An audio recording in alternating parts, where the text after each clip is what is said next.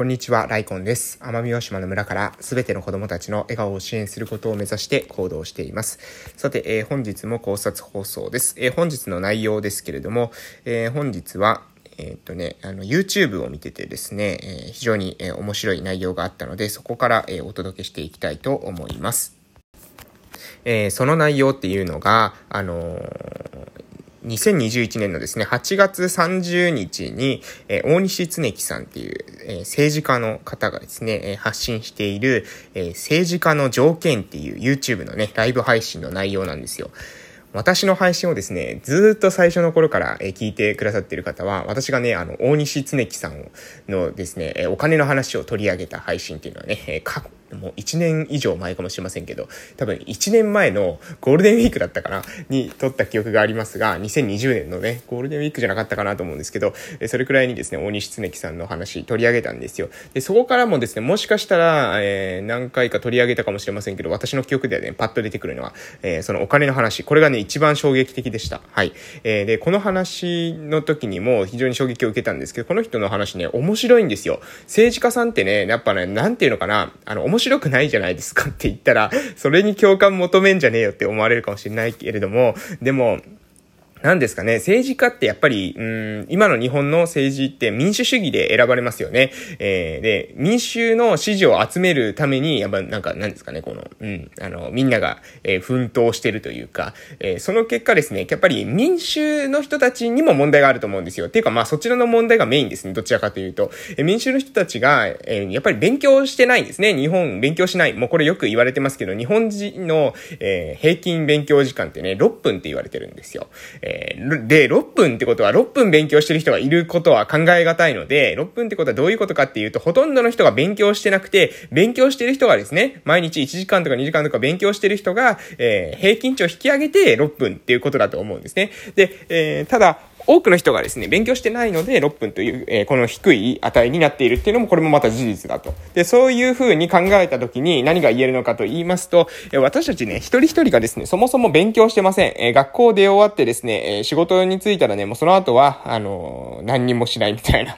え日々生活をして、え職場で、まあその経験みたいなものは自動で蓄積していくみたいなものに関しては、えその経験は溜まっていくのかもしれませんけれども、でも自分からですね、自らあえて勉強の時間っていうものを、え取らない。私これ過去の配信でも述べましたけれども、えリカレント教育っていう文化ですね。大人になってからの学び直しです。人生100年を、え生きるっていくためには、え最初のその学校、例えば20、20歳ぐらいまで、えー、大学まで行ったとか、専門学校とかまで行ったって言って20代前半ですよね。で、その20代前半までの勉強で人生100年間生き続けるっていうことはこれ難しいですよね、と。それはそうですよね。だって20年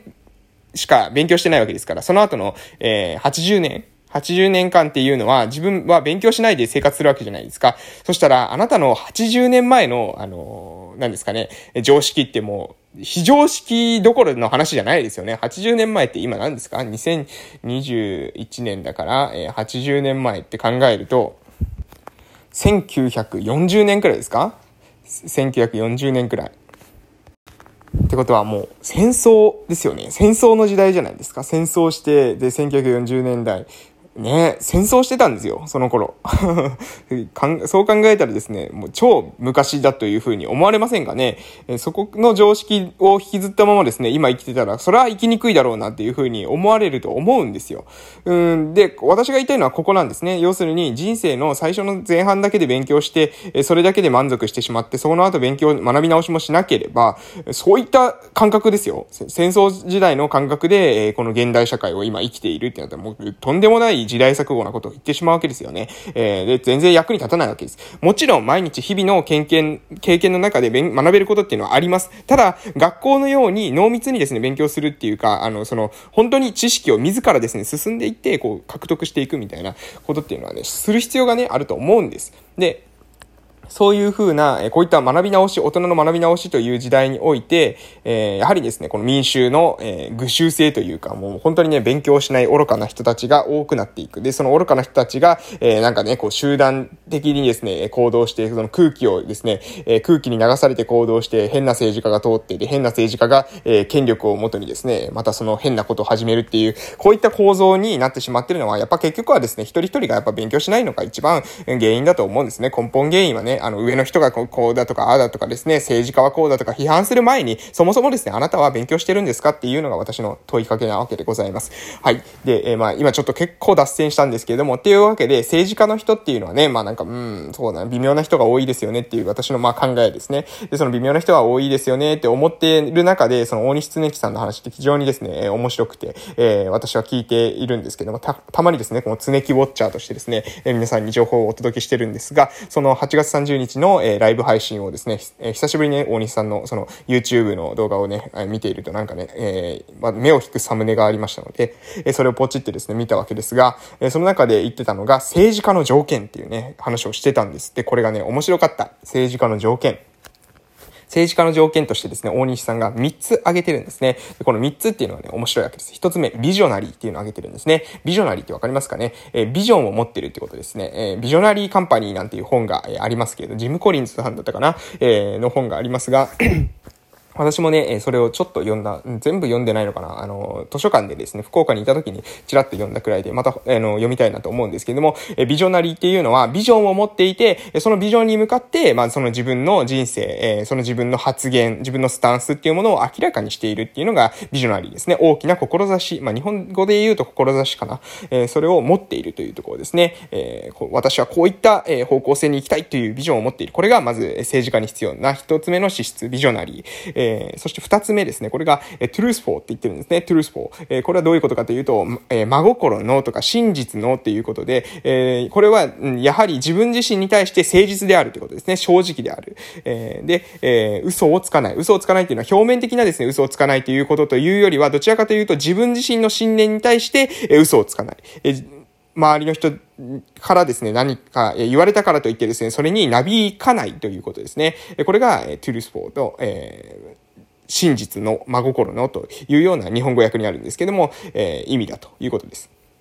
そして最後にもう一個上がってたのが inspiring ですかね。 inspiring、えー、かなと思うんですけど、 inspire って言葉皆さん聞いたことありますか？ inspire。えー、創発されるとかですね、啓発されるとかなんかそういった、えー、言葉だと思いますけれども、え、要するにどういったこと、え、どういった、うん、簡単に言いますと、心が動、心を動かすっていうことなんですね。心が動かされるっていうか、え、そういったような政治家、え、そういった人が政治家だというところを、え、述べているわけです。え、で、これはですね、えー、西さんはですね、その、平時と、えー、その有事で、政治家っていうのは、え特質が違うと。その、世の中の状態によって、その時に求められる政治家像っていうのは違うんだというふうに話していて、これもね、非常に私も納得いきます。これはね、えー、政治家だけじゃなくて、経営者もそうだと思うんですね。その立ち上げのスタートアップのですね、立ち上げでぐわーっと、えー、企業を、持ち上げていく時と、企業がある程度大きくなっていて安定していく時っていうのは、必要なですね、その経営者の、えー、何ですか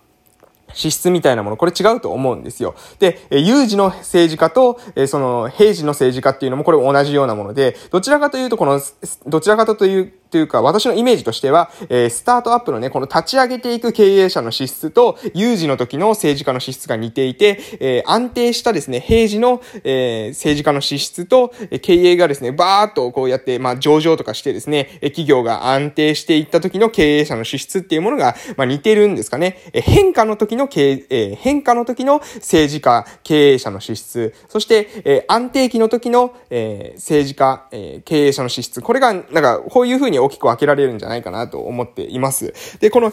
変化、有事の時に求められる、まあ、だから政治家だけじゃなくて、この政治家の資質というふうに、大西さんは言ってましたけども、これ政治家の資質でありながら、経営者の資質でありながら、求められる、ね、リーダーの資質っていうふうにも、え言うことができるんじゃないかなというふうに私は考えました。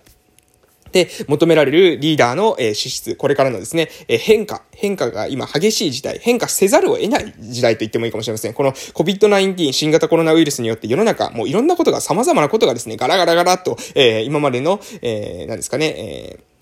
今まで、もうこれは安定だというふうに言われていた仕事の人たちが崩れていってね、えー、新しい、全くですね、えー、新参の、えー、何ですか、そのニューリッチっていうんですかね、新しい、えー、富裕層が誕生していったりとか、新しい成功者の人が、えー、誕生していく、新しい勝者みたいな人が出てくるっていうことあると思います。こういった変化の時代、変化が激しい時代、えー、この前まで勝っていた人が、えー、負けて、負けていた人が勝って、負けていたのか勝っていたのか、まあこれだけではないんですけれども、でも、えー、とにかく世の中は変化している。全く違うものに移り変わろうとしている。こういった時代に求められるリーダーの資質。それは何かっていうと、大西さんが言ってる、その3つのもの。これ非常に本質的だと思いますので、もう一度ね、え、まとめさせていただきます。えー求、え、求められる、変化の時に求められる、え、政治家の資質と、え、大西さんは言ってますけれども、私はリーダーの資質だと思います。リーダーの資質、一つ目ですね、ビジョナリー、ビジョンを持っている。そしてそのビジョンを、え、実現しようとして、えー、自分が実直にですね、行動できているということ、コツコツと、え、毎日行動できている。これが、え、ビジョナリー、リーダーの資質、一つ目ですね。そして二つ目、 truthful、えー、真実、あ自分の、自分に対して誠実であるということ。自分の成し遂げたいということに対して、え、まっすぐであるということ。周りの人に何を言われたとしてもですね、それに振り回されることなく、え、自分の目標を見定めているということが、え、この二つ目の truthful になるんじゃないかなと思います。そして、 inspiring。 inspiring というのは、えーえー、相手を相手にですね、私たちの周りの人たちに、えー、影響を与えていくことができる。それは無理やりですね、相手の考えをそのマインドコントロールして変えるようなことではありません。そうではなくて、自分の言葉とか表現、何かですね、相手に対してメッセージを伝えて、相手がそのことによってですね、自分の中の、えー、今までのこの固まっていた、えー、固定観念みたいなものがですね、揺らされて、で、その中で相手が自分の中で気づいていく。えー、自分の中で考え方が、えー、変わっていく。そういったような、えー、人がですね、えー、こういった変化の時代のリーダーなんじゃないかなというふうに私もね、非常に思いまして勉強になりましたので、えー、今日はそれを記録としてですね、収録させていただいたというわけでございます。えー、何かですね、皆さんの中で学びとか気づきになりますと幸いです。えー、ライコンラジオでは朝と夕に1日2回配信をしておりますので、お時間ある方はですね、また聞きに来ていただけますと嬉しいです。えー、それでは本日は以上でございます。えー、またお会いしましょう。それでは素敵な夜をお過ごしください。失礼しました。